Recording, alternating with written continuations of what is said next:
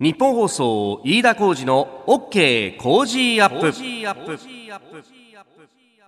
朝6時を過ぎました。おはようございます。日本放送アナウンサーの飯田浩二です。おはようございます。日本放送アナウンサーの新業一華です。日本放送飯田浩二の OK 工事アップ。この後8時まで生放送です、えーまず電車に関する情報ですが都営三田線、えー巣鴨駅で保安装置の点検を行っている影響で現在全線で運転を見合わせております、えーこの影響で東急目黒線との直通運転も中止となっております、えー都営三田線、えー東急目黒線ご利用の方ご注意ください、えーあの通勤通学のね影響が出る時間帯にかかってきますんでまたあの電車の情報入り次第えお伝えしてまいります。今のところ見込み等々は入ってきていないというところで、え運転を見合わせているという都営三田線であります。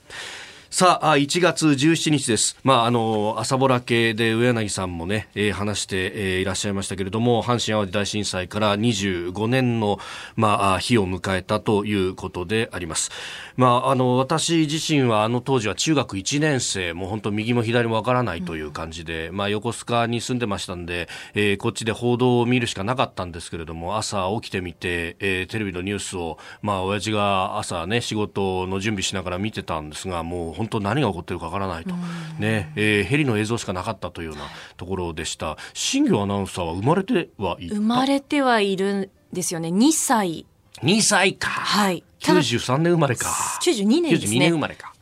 でもうっすらぼんやり記憶はあって、うんうんうんあの、大阪に親戚が住んでいまして、うん。で、何が起こってるかは理解してないんですけれど、うん。母がすごい血相でこう電話をかけている姿っていうのはすごく覚えてるんですよね。なるほどね。まあ本当うちはあの親遠い親戚は大阪方面にはいますけれども、あの神戸に住んでいる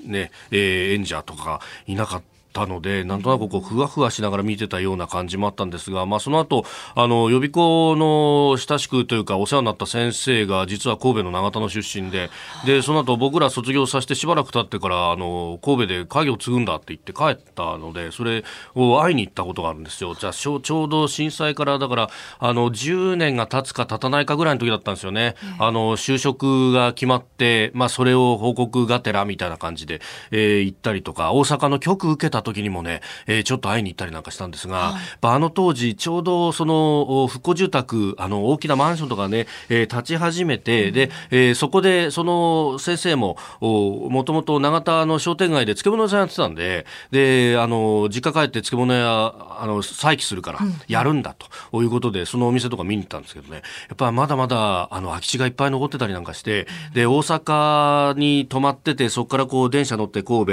新長田の駅降りると目の前がなんか暗いなという感じがあってまあそれはそうですよね。あのまだ空き地が残ったんでそこはあの光灯ってないということであそうかこれだけの被害があったんだってそこで改めて実感したような覚えがあります。でその後お震災20年の5年前にえ、えーこの1月17日の日に取材に行くという機会があったんですがまあその時からこう記憶をどうつなぐかっていうのがすごく課題になっていてで当時はあの311東日本大震災からもう45年が経つと、まあ、記憶の風化というようなところが叫ばれ始めた時期でもあったんでそれも合わせて取材ということをいたしましたがまあいろいろな形でこう記憶をつなぐっていうのの難しさをあの当時目の当たりにした覚えがあります。あの人と防災未来センターというね、えーところがあ兵庫県まあこれは神戸市がやってるところですか。であの様々なそのい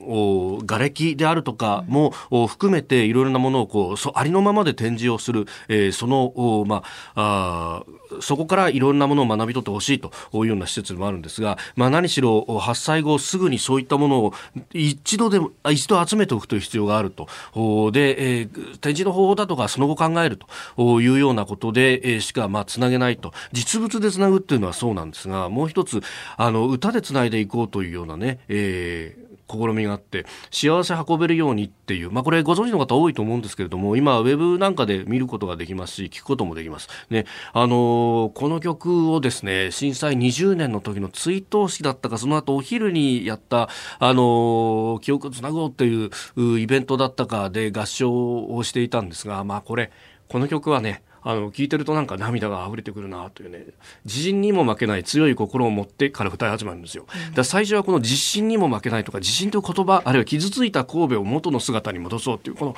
歌詞そのものもどうなんだろうねっていうようなあのそういう記憶ってあの震災後すぐはむしろ忘れたいっていうところが多かったはずなんですけれどもでもやっぱ神戸の皆さんはそうは言っても忘れてほしくないんだと。で、これ、辛坊治郎さんに言われて、はっと思ったのは、この95年という年は、117、この、阪神淡路大震災があった2ヶ月後に、えー、我々東京の人間は、地下鉄サリン事件を経験してるんですよ。で、そこで報道と世の中の流れがガラッとがあって、オウム一色になったと。俺たちはあそこで一旦忘れられたんだよって、シモンさんは強く言ってたんですね。で、あの、だからこそ、こう、記憶をつなげる努力の難しさであったりとか、大切さであったりとかっていうのは、神戸の皆さん、身に染みてるところがあるんだろうなと。え、いうことはすごく思って、なんかそう一つにつながった覚えがあるんですね。え、えー、今日はあそういう日であるということ。まあ日本層でも様々な番組で、特にね、お昼1時からの金曜ブラボーの大橋さんは、え、もともと兵庫のご出身でもあるということですんで、まあその辺いろいろお話ししてくださると思います。今日のニュースですけれどもピックアップしてまいります。スタジオ長官各地入ってまいりました、まあ、この阪神・淡路大震災から25年というところ一面トップからね、えー、展開するという新聞も多いです、えー、朝日新聞毎日新聞、えー、それからあ東京新聞と、えーエピソードから、まあ、どういったことが起こったのかというのをこう引っ張ってくるという形ですが記憶と教訓継承模索という毎日新聞の見出し、え東京新聞も薄れる記憶どう継承というような見出しが当たっております、え、この、まあ、ニュースにつきまして、え、後ほど7時台ですね、え、おはようニュースネットワークのゾーン7時10分過ぎですけれども、え、ここではラジオ関西 AM 神戸、まああのね、神戸を地元兵庫地元とするラジオ局であります。局舎も大変な被害を受けたというようなところでもありました、えー、ラジオ関西の林アナウンサーと電話をつないで、えー、今日の現地の表情であるとかも伺っていこうと思います。さああそんな中ですがさまざまニュースが出てきておりますがこれね、えー、産経新聞一面トップで伝えてますが本当ああだから言わんこっちゃないというのが、えー、昨日速報で入ってまいりました。新型肺炎、えー、中国の中部湖北省のウーハン、えー、武漢で、えー、発症が相次いでいるということが、まあ、12月の半ばに最初の症例が出て、えー、そして年末から年始にかけてすでに、えー、いろんなところで、まあ、海外のメディア通信に報じられていたんですがが、で、えー、この番組でも、週、今週ぐらいにね、えー、少し、先週末と今週ぐらいに少しお話をしましたけれども、こうして、えー、昨日の昼ぐらいに、えー、日本でも発症者が見つかったというようなことが出た途端に、えー、メディアはうわーっとこう報道し出すと。これが本当にいいことなのかと。あの、何度もね、あの時も、強調しましたけれども、そもそも論としては、水際でどう、まずは、あ入れないような努力をするか。で、もし入ってしまった場合には、えー、それを、こう、局所的に抑えるということと、どういった症例があるので、正しく恐れるということが重要だと思うんですが、なんといってもですね、巣は出たぞっていうと、こう、うわーっと大変なことが起こったっていうふうに、報道することっていうのが果たして本当にいいことなのかと。で、あの、えー、国内で初確認ということなんですけれども、今のところは、えー、人から人への感染というのは完全に否定はされておりませんが、えーまあ、あの死者も出てますけれどもその方々っていうのは基本的にさまざまな症例をもともと持っていてその合併症的なもので、えー、亡くなった方が、えー、昨日も出たので2人出たという中国ではそういう報道がされております。で、えー、日本国内での症例というのは1人なんですがこの方はまず武漢に、えー、年末年始で行かれていた。でその時に、えー、父から感染かというふうに産経新聞は書いてるんですけれども、えー、どうやら、まあ、あの親類の方にいいこの新しい肺炎にかかった方がいらっしゃって、まあ、その方から、えー、移ったのではないか濃厚接触があったのでそうすると飛沫感染などで移ったとのではないかというふうに言われております。まあ、ここについてはまだあの正確にどういう経路で感染したかというところが出てませんので、で、えー、かつ、まあ、それが、あの、濃厚な接触であれば感染するけれども、あの、空気中に、こう、あるようなもので、こう、わーっと広まるというような、あかつての SARS であったりとか、えー、あるいは MERS というようなものとは、今のところ感染の仕方は違うと。ね、えー、なので、えー、マスクをしたりだとか、まあ、手洗い、うがいをしましょうというような、まあ、インフルエンザを予防するのと同じ予防方法で、まあ、今のところは対処が可能であろうということが出てます。まあ、正しく恐れるとともに、まあ、ここからさらに二次三次感染が広がっていかないように、そして、えー、感染力が強い、まあ、二次三次感染で、えー、こう、呪つなぎになっていくと、そこでどっかで突然変異をしてしまって、えー、強い感染力を備えてしまう可能性もあるので、そうさせないように封じ込めていくということが、えー、今、必要だと。まあ、これ、あの、昨日、厚生労働省なども、えー、会見で言ってましたけれども、もまあ、こうして正しく恐れるということが重要なのであろうと思います。まあ、それと、これ、あの、中国側はしきりに正しく対処した、正しく対処したというふうに言ってるんですが、12月の半ばに症例が出て、で、それが、えー、SARS に似たコロナウイルスであろうというようなことは、すでになんか医療関係者の間では、一部その、えー、SNS、まあ、中国の WeChat とかそういうものが、えー、流出しているのがああったんですけれども、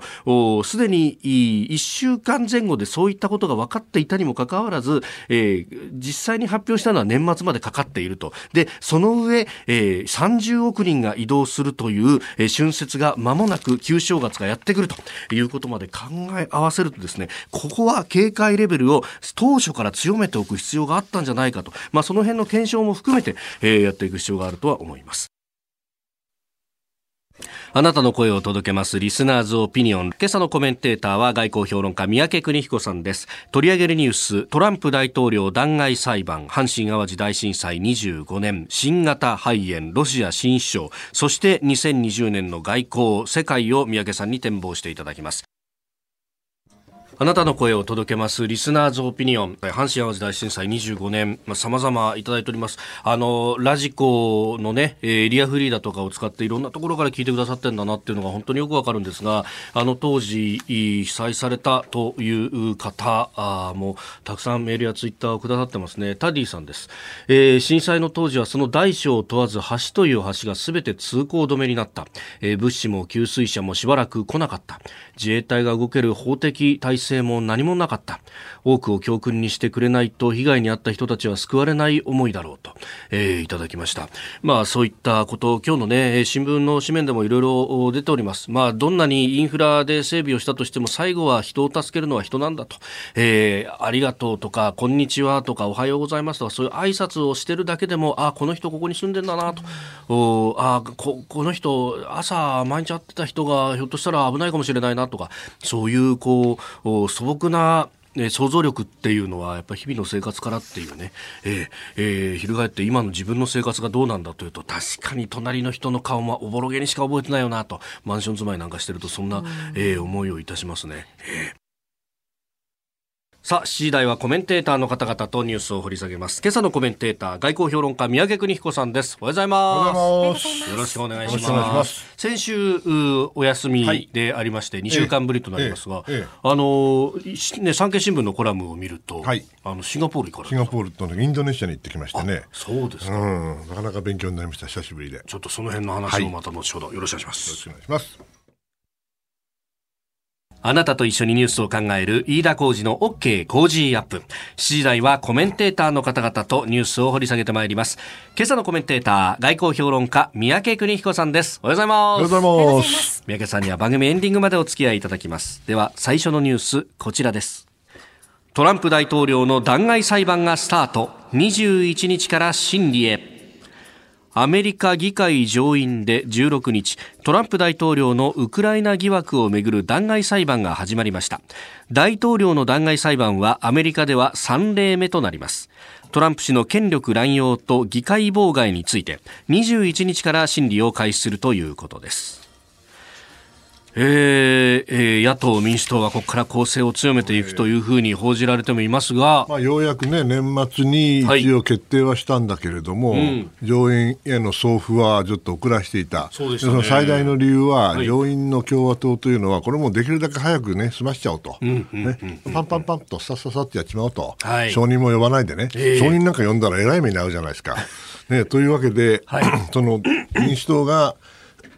テレビ用の変なプロパガンダになるようなね、うんうんえー、人民裁判みたいなことをさせないように、うもう証人は呼ばないと、はい、でもそれをやったらね、えー、あれだって裁判やんでしょ、裁判やって証人ないなんてありえないわけだという議論があって、はい、で実際には、えー、共和党の上院議員の何人かはですね、えー、いや別にあの 有罪かどうかは別にして、うん、承認呼ぶのは反対じゃないよっていう人もいるかもしれないと。あの特にあのトランプさん怖くない人ね、引退する人とか。あ、そうか、えー、次の選挙がないとない人は強いんですよ。はい、あのに再選したい人はちょっと怖いんですね。はい、そうなると 何が起きるかっていうと、えー、もしかすると承認だけは呼ばれるかもしれないと。結果は変わんないんですよね。そうするとジョン・ボルトンさんとかいうね、どうもそのウクライナ問題じゃどう考えてもよく知ってる人が、はい、ついに喋るかもしれないと。本人は その召喚状があれば、つまり、はい、えー、呼ばれればね、え法的に呼ばれれば、それはやってもいいよと、えー、どうせ法的に呼ばれっこねえんだから行く気はないって言ってるんですけど、本当はね、そういう意味なんですけど、はい、だけどもしかしたら、何人か、共和党の上院議員が造反をすれば、造反というか、まあ、翻せばね、はい、人は呼べちゃうと。いうことになるんで、まあ、これから 一番関心があるのは、はい、その承認が呼ばれるかどうか、えー、呼ばれた場合にその何をしゃべるのか、はい、それがどの程度ダメージがあるのか、つまりあの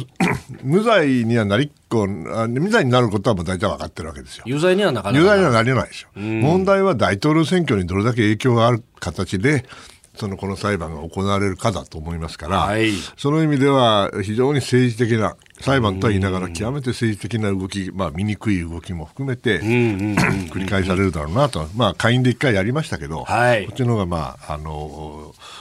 本当の意味の政府関係者の承認が出るかどうかという意味では、えーえー重要だと思いますよね。で、それからもう一つね、トランプさんはね、もちろん、はい、あの、無罪、えだって言うてるわけですよ。まあ、自信満々、うん、それは言うのはいいんだけど、はい、昨日の CNN なんか見たってね、えー、要するに彼が個人的に使っているという形になっているジュリアーノさんというね、ジュリアーノさんというニューヨークの元知事市長さんが、はい、これがあのどうもウクライナに行ってですねなんでああでもないこうでもいろんなことやってるらしいんですよ、でそれには当然あの 仲間というか部下がいて、はい、でその部下の人たちは2人いるんだけどウクライナ系のアメリカ人だったかな、とにかく起訴されちゃったんだけどなぜか起訴されたのになぜかインタビューに受け受けてるわけですよね。CNN でベロンと全部喋っちゃってるわけ。それで、まあ、あれね大統領全部知ってんだよなんて言ってるわけですよ。まあ、本当かどうか知りませんよ。うんうんうん、だけどねここまでまああのよく情報が出ててね、え。あ、それはトランプさんは疑惑を否定するだろうけど国民がそれをどう見るかっていうところはまだあるでしょうね。うもちろんトランプさんの岩盤の、はい、うん支持者、これは40数パーセントこれ変わらないですよね、この程度じゃ。問題は不動票がどう流れるかということだと思います、はい、これ、民主党にとっては、そのバイデンさんもこう絡むみたいなところで、うん、下手するとね、ね。返り血浴びるから、えーえー、そうすると、その辺の駆け引きみたいなところになってくるんですか、うん、そう。非常に見にくいと思いますね。あバイデンさんも長すぎてからね、副大統領とか上院議員が、はい、そういろんなことがあったから。しがらみみたいなもの、ね、それはあのなんかどっかでいろんなものが叩きや誇りの少しとは出てくるかもしれませんね。ということであまり楽しい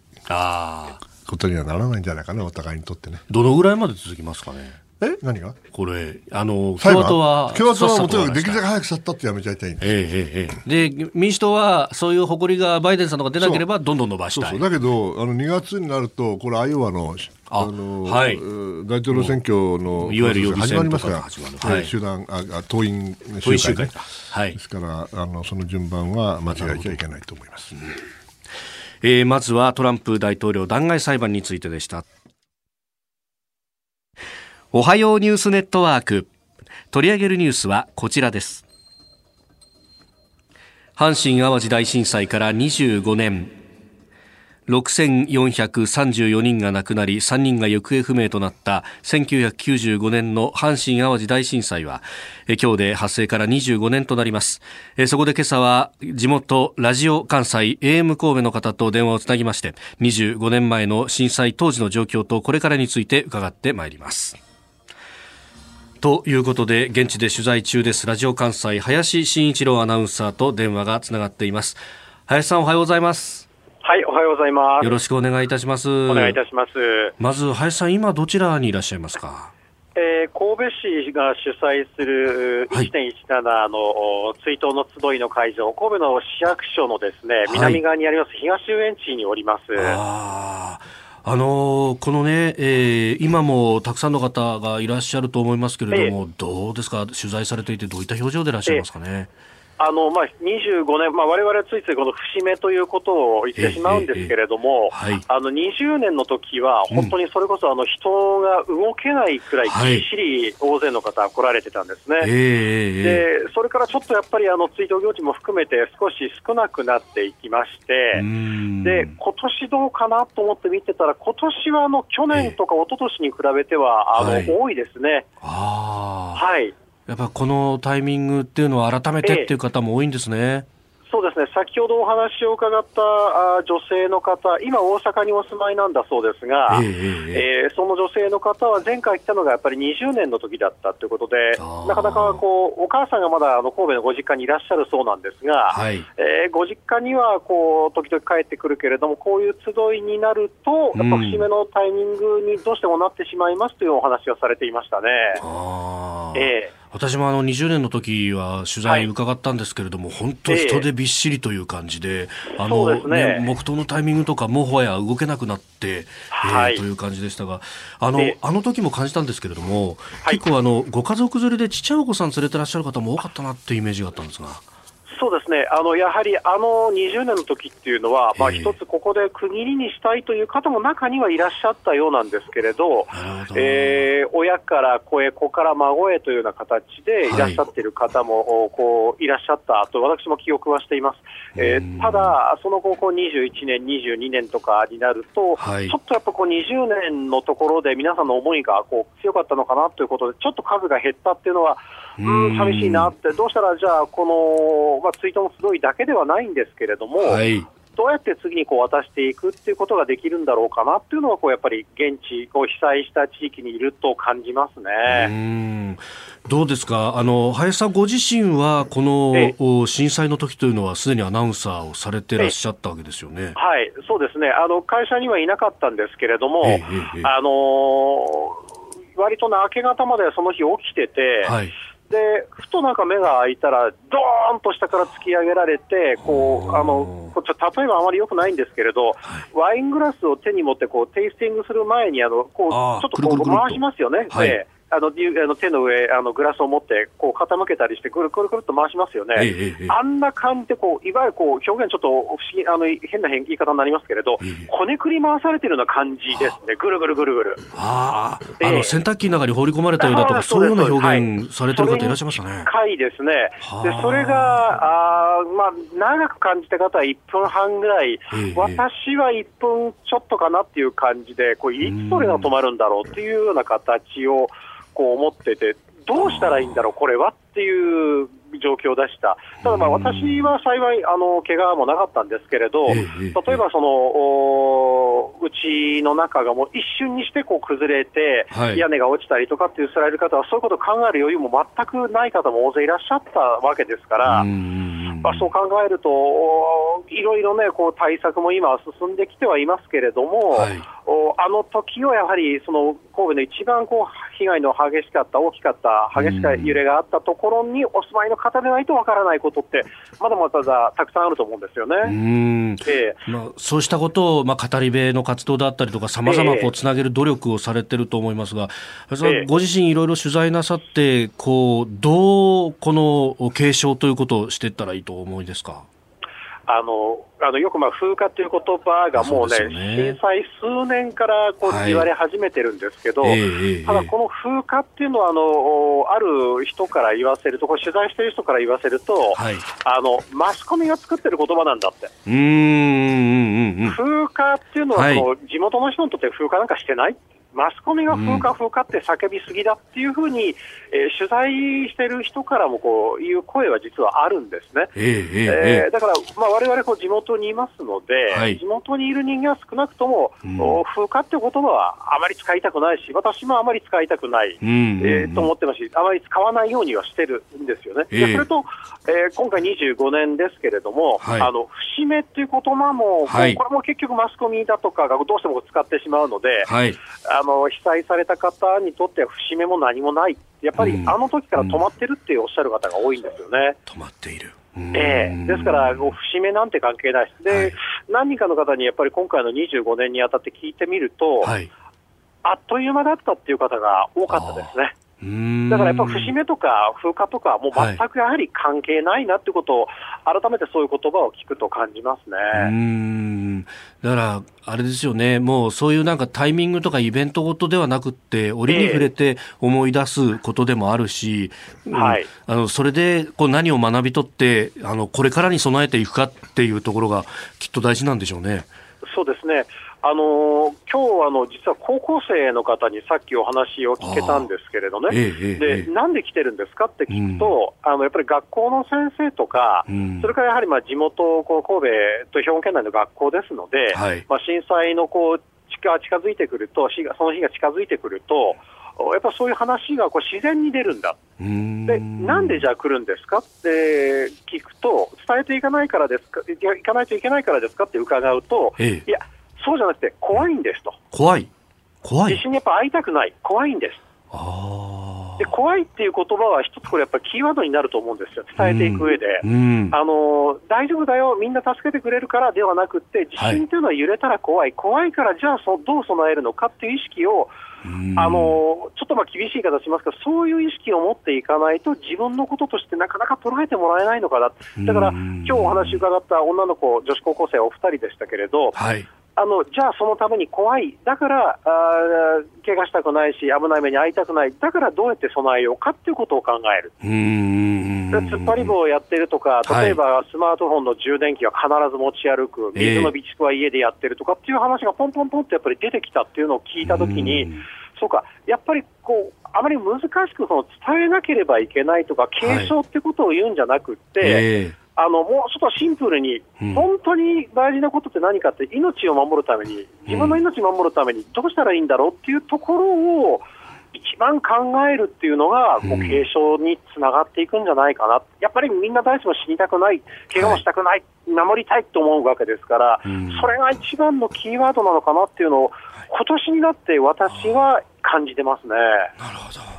わかりました。林さん、本当に朝早からどうもありがとうございました。はい。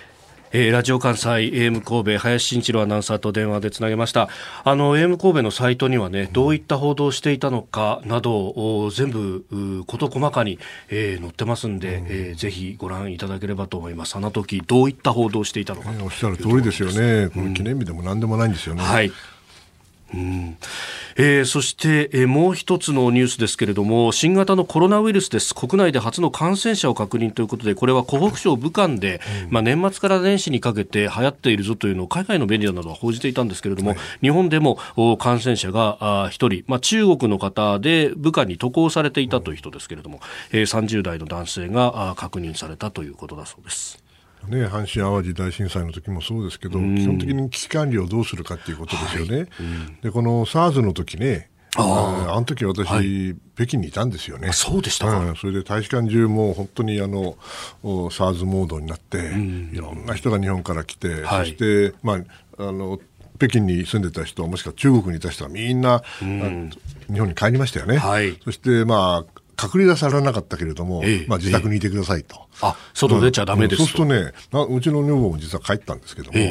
娘と一緒にね、はい、なんかね、うん、なんか白い目で見られるのよね。ああ。それはまあしょうがないんですけども、えー、それは病気持ってるかもしれないんだから。えー、だけど、過剰反応してね、非常にあの、辛い思いをしたそうですよ。ですから今回ね、このこのどどのような形になるか分かんないけれども、えー、帰ってきた人も被害者ですから、ね、その人たちの気持ちっていうのもある程度分かってあげないと、えー、帰ってきてまた辛い思いするってことにもなりかねないっていうのは私の経験でしたね。何か正しく恐れるというか、そう。ですよね、まず水際で抑える、で発生発生した場合は正しく恐れていくっていうのは。そして最悪の場合、常に考えておけば、そんなにパニックしないで済むんだと思いますけどね。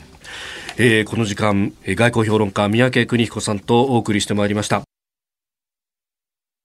今朝のコメンテーター外交評論家三宅邦彦さんです。引き続きよろしくお願いします。続いて教えてニュースキーワードです。ミハイル・ミシュスチン。ミハイル・ミシュスチンさん、えー、というのは、えー、私も人のことは言えないんですけれども、俳優のショーン・コネリーさんのような、まあ、頭頂部が非常に輝いた髪型をされている。髪型になってねえじゃない あおっしゃる通り。あなたはまだ大丈夫。おっと、はい、そう、あの、踏みとどまっております。はい、えー、この方、滑腹のい53歳の男性なんですが、ミシュスチンさん、非常にこのアナウンサー長さのお名前、えー、どういった人物なのか、こちらのニュースです。ロシアのメドベージェフ首相の内閣総辞職に伴ってプーチン大統領が後任の首相候補として提案していたミハイル・ミシュスチン連邦税務局長官について下院は16日本会議を開き賛成多数で同氏の首相就任に同意しました。またプーチン大統領もミシュスチン氏を首相に任命する大統領令に署名をしております。ミシュスチン氏は今後組閣に着手しプーチン大統領の承認を得て新内閣を発足させるるということです2010年から税務局長官を務めたこのミシュスチン氏政治的には無名でしたがプーチン大統領は実務能力を評価したとみられておりますこれはこの先、新業アナウンサー、ニュースで、ミシュスチン首相だよ。ミシュスチン首相。さっきうまく言ってたじゃないですか。いや、もう最新の注意をもらいました。本当恐ろしいよね。恐ろしいですね。さてこのロシアの動きですけれども、宮家さん。まあね報道されているように陰性だ、じゃないかと。はい。まあどう見てもそんな感じしますよね。政治的に無名で、はい、実の実務能力を評価したって言うんでしょ？そうってことは野心がない安全牌。安全カードだと。いうことですよね。はい、ということはあのプーチンさんっていうのはあの非常に賢い人だから、はい、あんまりあのむちゃくちゃな法律的にねちゃんと一応ルールは作ってそれを守るって感じじゃないですか。一回あのね禁じ手やっちゃって、はい、一回首相になってでまた大統領になって、はい、そんな手何度も使えないでしょ？そうするとまあそろそろね、はい、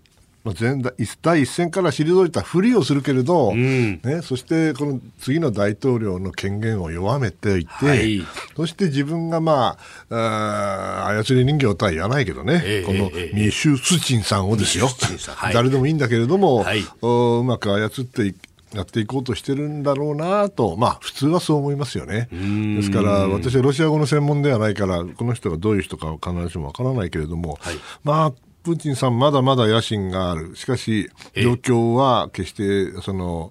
彼の人気がばーっと上がったかって高まってるわけでもないしね、うん。そして経済制裁も効いてるだろうし、はい、そうすると、こういうオプションっていうのは、まあ、一つの可能性としては、彼らが考えてきたものなんだろうなという気がしますね、うん。まあ、税務局長官、まあ、経済系の人ってことは、やっぱりその経済制裁も含めて、立て直さなきゃいけないっていうのもあるんですか、ね、そういうことでしょうね。まあ、だけどということは、この人を選んだってことは、外交は全部自分がやるよと。なるほど。いうことじゃないですか？うん。どういう形で残るか知らないけどもね。えー、それからそうなると、今まで首相やってたメドベージェフさんっていうのは、これ、失脚したことないんですか、ね、失脚じゃないでしょ。う、彼を失脚させたら、また何しゃべるか分かんないわけだから、なるほど。これはちゃんと置いとかなきゃいけない、だからどこにしますか？で、まあ、報道によれば、国家安全保障会議の副議長になるんだっていうね、はい、あなるほど。うんまあ、あのどうせ議長は自分だしね、議長はプーチンさん、うん、自分の言うことは聞くだろうし、はい。えー、変なところで変なこと言わないようにと考えると、まあ、なるほど、いろいろ考えてんだなと。思いますね。このこの外交とか安全保障ということは軍事の部分は手放さないっていうのは、うんうね、なんか鄧小平氏によく似てるなと思ったんですか？もしれません、まあ、中国とはちょっと体制が違うからなんとも言えないけど、ええ、実質的にはそうでしょうね、やっぱりあの権力は重厚から生まれますから。あなるほど、まあ、共産権の国というのは。共産の国だからもともとが。はい、はい。えー、今日のキーワードミハイル・ミシュスチンでした。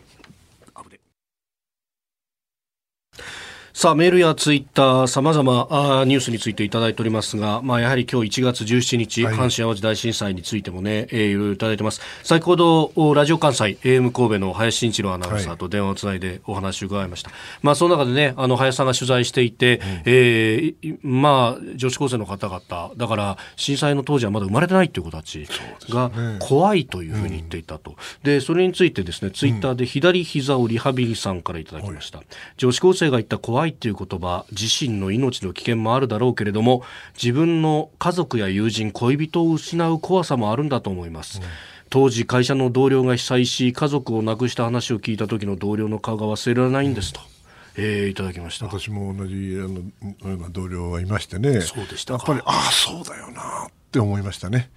やっぱり住んでないから、はい、全ては知識できましたね。だけど、えー、その人から話を聞いて、あ、妹さん亡くなったんだけども、本当にそれは辛いわ。ですから怖いという気持ちそしてこれ備えなきゃいけないっていう気持ちね、はい、にうまくつなげていただかないととにかく、あの時はね、はい、政府は動かなかったしさ、大変だったんだから、えー、ねまあ、随分進歩したと思いますけど、うん、しかし失われた命はね、帰ってこないんだから、ですからその意味では、やらなきゃいけないことはまだまだいっぱいあるということじゃないですか。うんそうですよね。それが亡くなった方の気持ちに応えるというか。そういうことですよね。えお送りしております日本放送飯田浩二の OK 工事アップ。お相手私日本放送アナウンサー飯田浩二と。新業一華がお送りしています。今朝のコメンテーターは外交評論家三宅邦彦さんです。引き続きよろしくお願いします。さあ続いてはここだけニューススクープアップです。この時間最後のニュースをスクープアップ!速攻やね。今日は参った。エイクイック。ああ、うん、エイクイックだね。エイクイック新安保60年。えー、ということでですね、1月19日で、1960年に交わされた、まあ、岸内閣当時に交わされた、ね、いわゆる新安保と呼ばれるものから、うん、えー、今年、この週末で60年を迎えると。うん、まあ、あの、まあ、節目と言っちゃなんなんですけれども、うん、そういうことになりました。で、えー、三宅さんにこの60年の、まあ、アメリカと日本の関係であるとか、60年安保、ね、これについて伺ってまいります。まあ、結局60年といって前半後半で分けると、はい、まあ、30年前ですよね、はい、30年前って言うと1990年でしょ、うんそうですね、1月10何日か、19日か、えー、その時はね、私、えー、北米局の安保課にいましたから、おなんかお祝いをした覚えがあります。そうなんですか、えー、それで、まあ、それはその頃はね、はい。えー、新安保と言われた、まあ、1960年の、まあ、あの時代を引きずっていて、はい、まあ、日本でできることも限られていたし、まあ、ある意味では依存度は高かったですよね。アメリカへの依存度。えー、そういうこと。ところが面白いことにっていうか、これもまあ、あれなんでしょうね、一つの偶然なのかもしれないけど、1990年の8月2日でしたよね、はい、確かあ、サダム・フセインがクウェートに入ってって、その時ももちろん安保課にいたんですけども、はい、それで91年に湾岸戦争が始まるわけですよね。はい、その後どうでしたか？もうとにかくやれることが限られて、日本はややっと130億ドルをね、えーはい、出したらば、えー、これは too little, too late だと、少なすぎる、はい、遅すぎると、うんうん、まあ、まあ、その意味では構造的に最初の30年間というのは、はい、日本が対外的に何にも安全保障について自分で何にもできない状況があった、その後ですよね、はい。えー、初めに国連平和協力法っていうのを、はい、出したんだけど、えー、これ見事にあの国連と平和と協力だから絶対取ると思ったら全然取らなくて、取らなかった。こけて、はい。はい、その後 PKO 法が出来上がって、はい、さらにはああ私はこれ直接関与したんですけれども、はい、周辺事態法があってこれからこれが何年だかな？99年か。それからああつい最近の安保法制ですよね、まあ、ようやく日本も一人前までいかないんだけどまだ、はい、しかしそれなりの安全保障に関するまあいろいろな法整備が進んだと、まあ、そういう意味では30年前と比べても、大きくこの後半の30年は変わっていった時期だなと、まあ、振り返ってみると思いますね。うん。まああのー、ね、これちょうどその30年の節目っていうのが、まさに冷戦が終わるそこともかぶってくる。そうなんですよ。ですからその意味では、まあ、当然冷戦が終われば構造が変わり、はい、そして日本もその冷戦というのは非常に安定した時代ですからね、ソ連とアメリカがががっぷり四つで横綱が組んでるようなもんだから、はい、めったに動かないわけですよね。土俵中央だけどそれが終わっちゃったらね、うん、今度はもうちびっこ相撲みたいな、あっちだこっちだ、これが始まっちゃったわけですよね、うん、い。でも悪い意味でも。そうなると、今までのようにまあ全部横綱にお任せですってわけにはいかん。こういう時代が来て30年経ったということなんでしょう。はい、でもその意味ではそれなりに進化をしてきたとは思いますが、えー、まだまだね、まだまだ。まだまだ不十分です。これって結局、うん、あのあ憲法9条との格闘みたいなところに、ずっとこれ、終始してたような気がします、ね。まあ、私はいつも言うんですけど、この最初の30年というのは、ある意味で空想的平和主義だと言ってるんですけどね、現実は関係なく、とにかく冷戦体制があって、アメリカが守ってくれて、日本は最小限の軍備費でよか軍事費でよかったと、まあ、その空想的平和主義、相手は攻めてきません、はい、ね、平和をこちら、希求してるんだから、当然相手も平和でしょうと、はい、いうわけないんですよ。それが、まあ、分かってきたのが、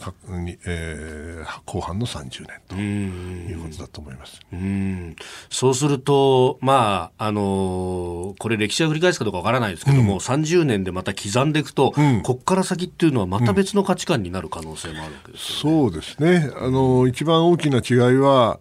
ソ連ではなくて、はい、もしかしたら中国かもしれないというか変化ですよね、はい、でこれはもうあのソ連はソ連で、まあ、問題だったけれども、えー、中国っていうのはあまりに近いし、はい、あまりに相互依存が深いし、それからもちろん海を隔てて近いし、えー、しかし彼らが海に出てくるんだと、もうソ連とは全く違う安全保障環境になっちゃったわけだから、はい、それはあの今までとは違うやり方で特に、まあえー、海の守りをしっかりしなきゃいけないという意味では、えーえー、進化させていかなきゃいけないことだと思いますね。うん。あの宮家さん、常々その1930年代のような、うん、まああのこう世界の情勢として、うん、まあ、あ変わりつつあるというような指摘もされてますが、はい。はい、そうすると、うん、海の国々と陸の国々っていうのも、またぶつかり合いの歴史になっていくんですか、うん、やっぱりそうだろうと思いますね、やっぱり中国はどんなに頑張っても陸の大国なんですよね、はい、でロシアもそうですよね、それに対して、え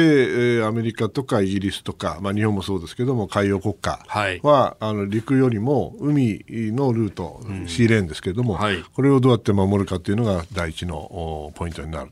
ところがその中国本来は陸上の、まあ、パワーランドパワーだった人たちが、はい、これがあのシーパワーにもなろうとしている、えー、それがどこまでできるのか、はい、ではその場合に我々がどのような彼らと協力しながら安定を守っていけるのかそれとも彼らは本当にその今の秩序を変えようとしているのか、えー、それを見極めなきゃいけないわけですよね、はい、どうもよくわからないんですね。まだ定まってない南シナ海でやってることを見てるとやっぱり現状変えようとしてるんじゃないのと、はい、だけど日本とかアメリカは現状を維持したいわけですから、えー、そこの部分はかなり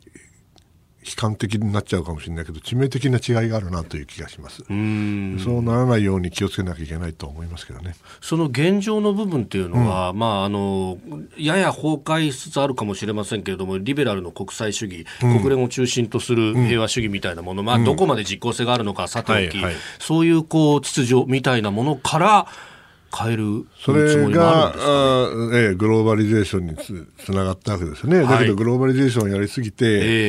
えー、弊害が出てきちゃった、はい、そしたらもうもういいよ、グローバルなんか、国際なんかいいよ、自分の国だけ行けばいいんだよ、俺たちだけ行けばいいんだよと、こうなって、まあ、アメリカ第一義から始まってね、はい、ブレキジェットもそうだし、えー、えー、みんなその自分のことばっかり言うようになっちゃった、はい、そうしたら、その国際、開かれた自由な国際秩序ってわけにはいかなくなってくる、この、まあ、ある意味では、えー、1945年から我々が作り上げてきたもの自体が少し揺らいでいる、はい、これをこのまま揺らがせていいのか、うん、それとも元へ戻そうとしなきゃいけないのか、それが問われてるんだと思いますけどね。うん。えー、今日のスクープアップのゾーン、まあえー、60年安保、新安保から60年と、うん、まあ、この先の世界を展望していただきました。